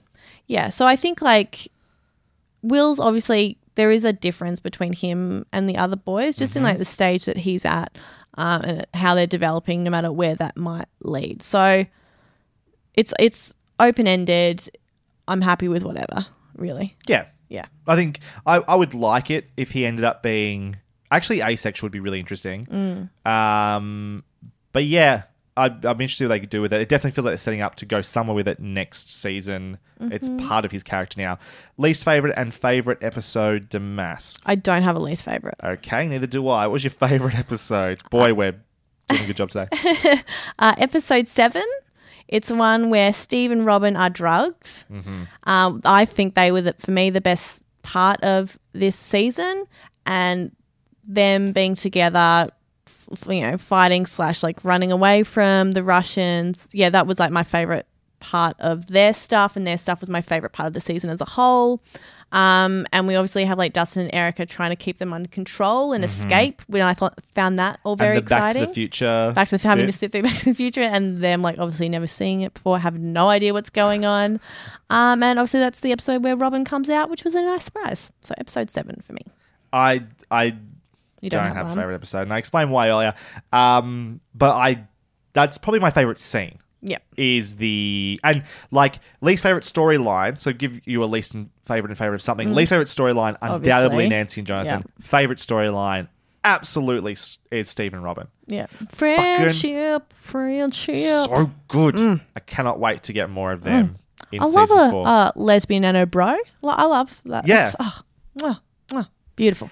Uh, do you have any predictions, hopes, or concerns for next season? There's one big thing we haven't talked about yet that we need to do, Oh. obviously. Well, Should we talk about that now? well, we'll get there. Okay. Um, my prediction is well, the the Byers have left, including El. So we might be expanding the world a little bit, or they might be coming back. I don't know. Um, uh, so obviously the Russians are still going to have a big part of it. Oh, Angela said to me the other day, she's like, "Oh, people have been theorizing that Chernobyl is going to be a part of the next one," and I was like, "That seems disrespectful." It does. Maybe they could do a Chernobyl parallel. Yes, perhaps. Yeah, Maybe that would be smarter. I think so. Because if it's actually about Chernobyl, that feels um, off color Yeah. a little bit. Particularly since now people are so very familiar. I haven't watched it because I'm terrified too, but are much more familiar with uh, the actual horror of Chernobyl. Yeah. So, um, yeah, probably continue the Cold War stuff with the Russians. Obviously, the Demogorgons back. Maybe they're breeding them. Who fucking knows? Mm. Um, but other than that, I've got no fucking idea. What about you? Yeah, definitely. Obviously, the Rush component's a really big one. Mhm. I also get the feeling that we're expanding out of Hawkins, which I think is Mm. probably a smart idea. I think we've think so. outgrown Hawkins a As the bit. kids grow, we've grown out of Hawkins as well. Yeah, and even just Hawkins felt less relevant than it has in a while. We had less scenes of like Hopper and Joyce in the streets of Hawkins. Even Mhm. they went to like Illinois somewhere, didn't they? and like, yeah. like it was we they're naturally Mm. moving on. Mhm. The final scene in the mid credit sequence is in Russia. Yeah, Like we're we're expanding, so that makes a lot of sense to me. Mm-hmm. Can't wait for more Steve and Robin. Um, In the video store. Fuck yes. yeah, that's a great setting for next season So if it, if it comes out two years later, I doubt they'll still be there, right? Two years later, oh, they could be. Who knows? Uh, El is with seems powerless at the moment, which is interesting too. We Mm, still got to that right. point where she just sort of like just zapped her juices, Which is good because I think they did have a problem where she was so powerful. Yep. Every time there was an issue, it was just like, get out, get out. Which Well, which is obviously what you would do. the Professor X problem, where you have to like Mm. knock out Professor X every time because Yeah. otherwise he just like bends Yeah. everybody's brains and they win. Mhm.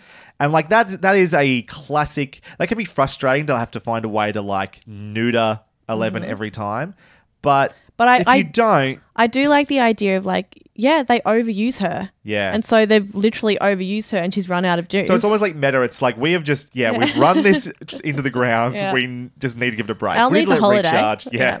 Maybe the next season will be like El goes to Hawaii. It could be a road trip. I could see definitely see a road trip type uh, season next Mhm. year.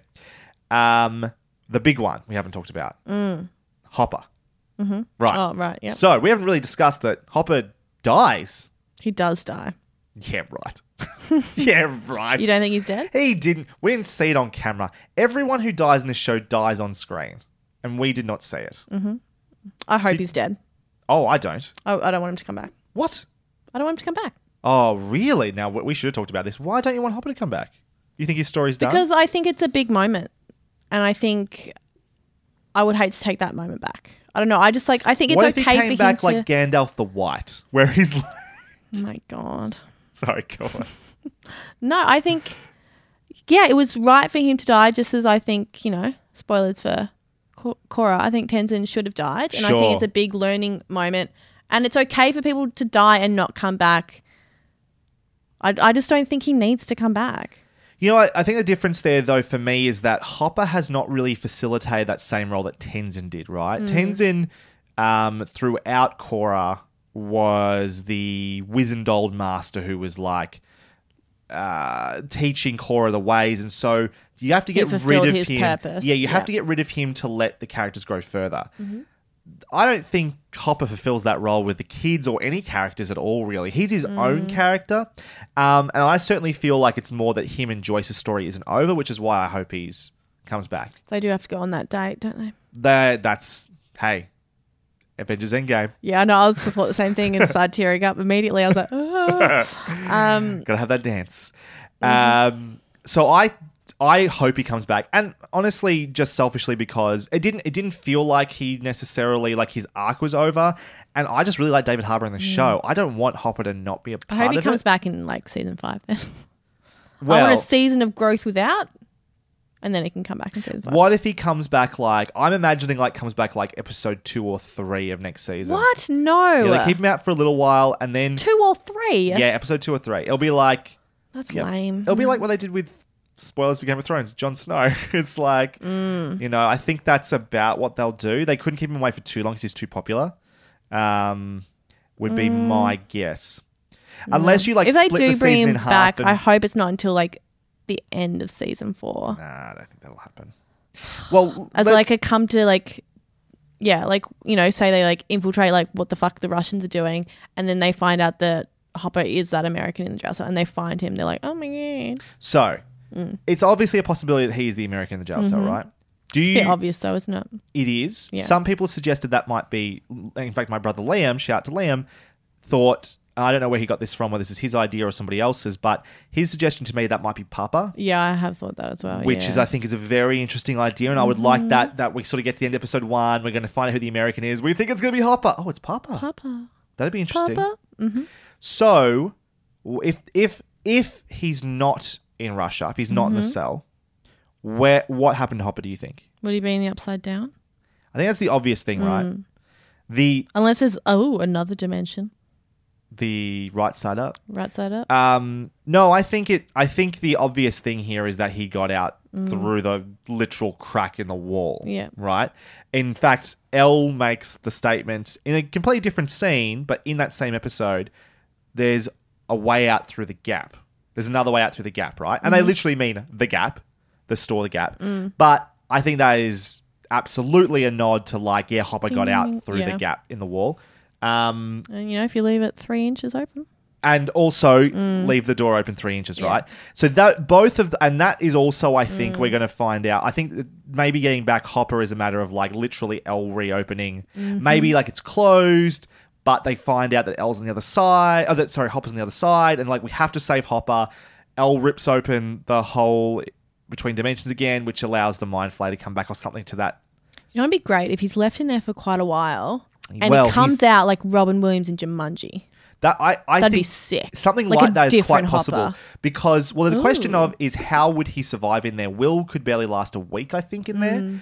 But Hopper has again. Liam suggested this idea. I like it a little bit. Suggested that he was exposed to a bit of this when he was underground last season. There was a lot of time with That's him. right. So maybe he's built up some sort of like immunity to it a little bit, and Mm-hmm. is able to survive a little bit longer. Do a bit of a Robin Williams Mm-hmm. um, sort of situation, and we just like have him reaching out to El through dimensions until eventually she like rips open the hole and like brings him back. Mm. I think that's likely, and I would like, I, that's my prediction Mm, essentially. Yeah, I like the idea of like, and also like an Angel comes back from the hell dimension in Buffy, where he comes back as like not wild, but when he's like wounded puppy Angel, like because he's like experienced so much. So all of that anger and shit that Hopper like toxic masculinity that Hopper has had, he's obviously like been through the fucking wars Yeah. and comes back very different. Oh, I like that. All right, all right, I'm open to it. You can you turn me around. Excellent. You turn me around on that one. Well, I look forward to it whenever it happens because it's almost like it hasn't been announced, Mm. but there's no way there's not going to be a season four. This thing is as popular as Yeah. Get Out. Thank you Get very Out much. was very popular. That was very popular. Uh, thank you very much for listening to this episode of Hunting Seasons. You can find more of what we do via our website, huntingseasonspodcast.com. Our logo and design work comes from Sean Kirkpatrick, aka at Shawnee Boy Draws, and our theme song and bumpers come from Lucas Heil of Birthday Loyalty Club. Find links to their work in our show notes. You can also find myself, Broderick Gordis, on Twitter at bgordis, B G O R D E S to mask. You can find me on Twitter and Instagram at Maskymoo, M A S K Y M O O. We will be back uh, next. There will be an off-topic, hot topic episode, and after that, we'll be back to discuss Glow season three. Looking forward to that in a big in a big way. In the meantime, thank you again for listening. We will see you next time. Bye for now. Bye. Absolutely.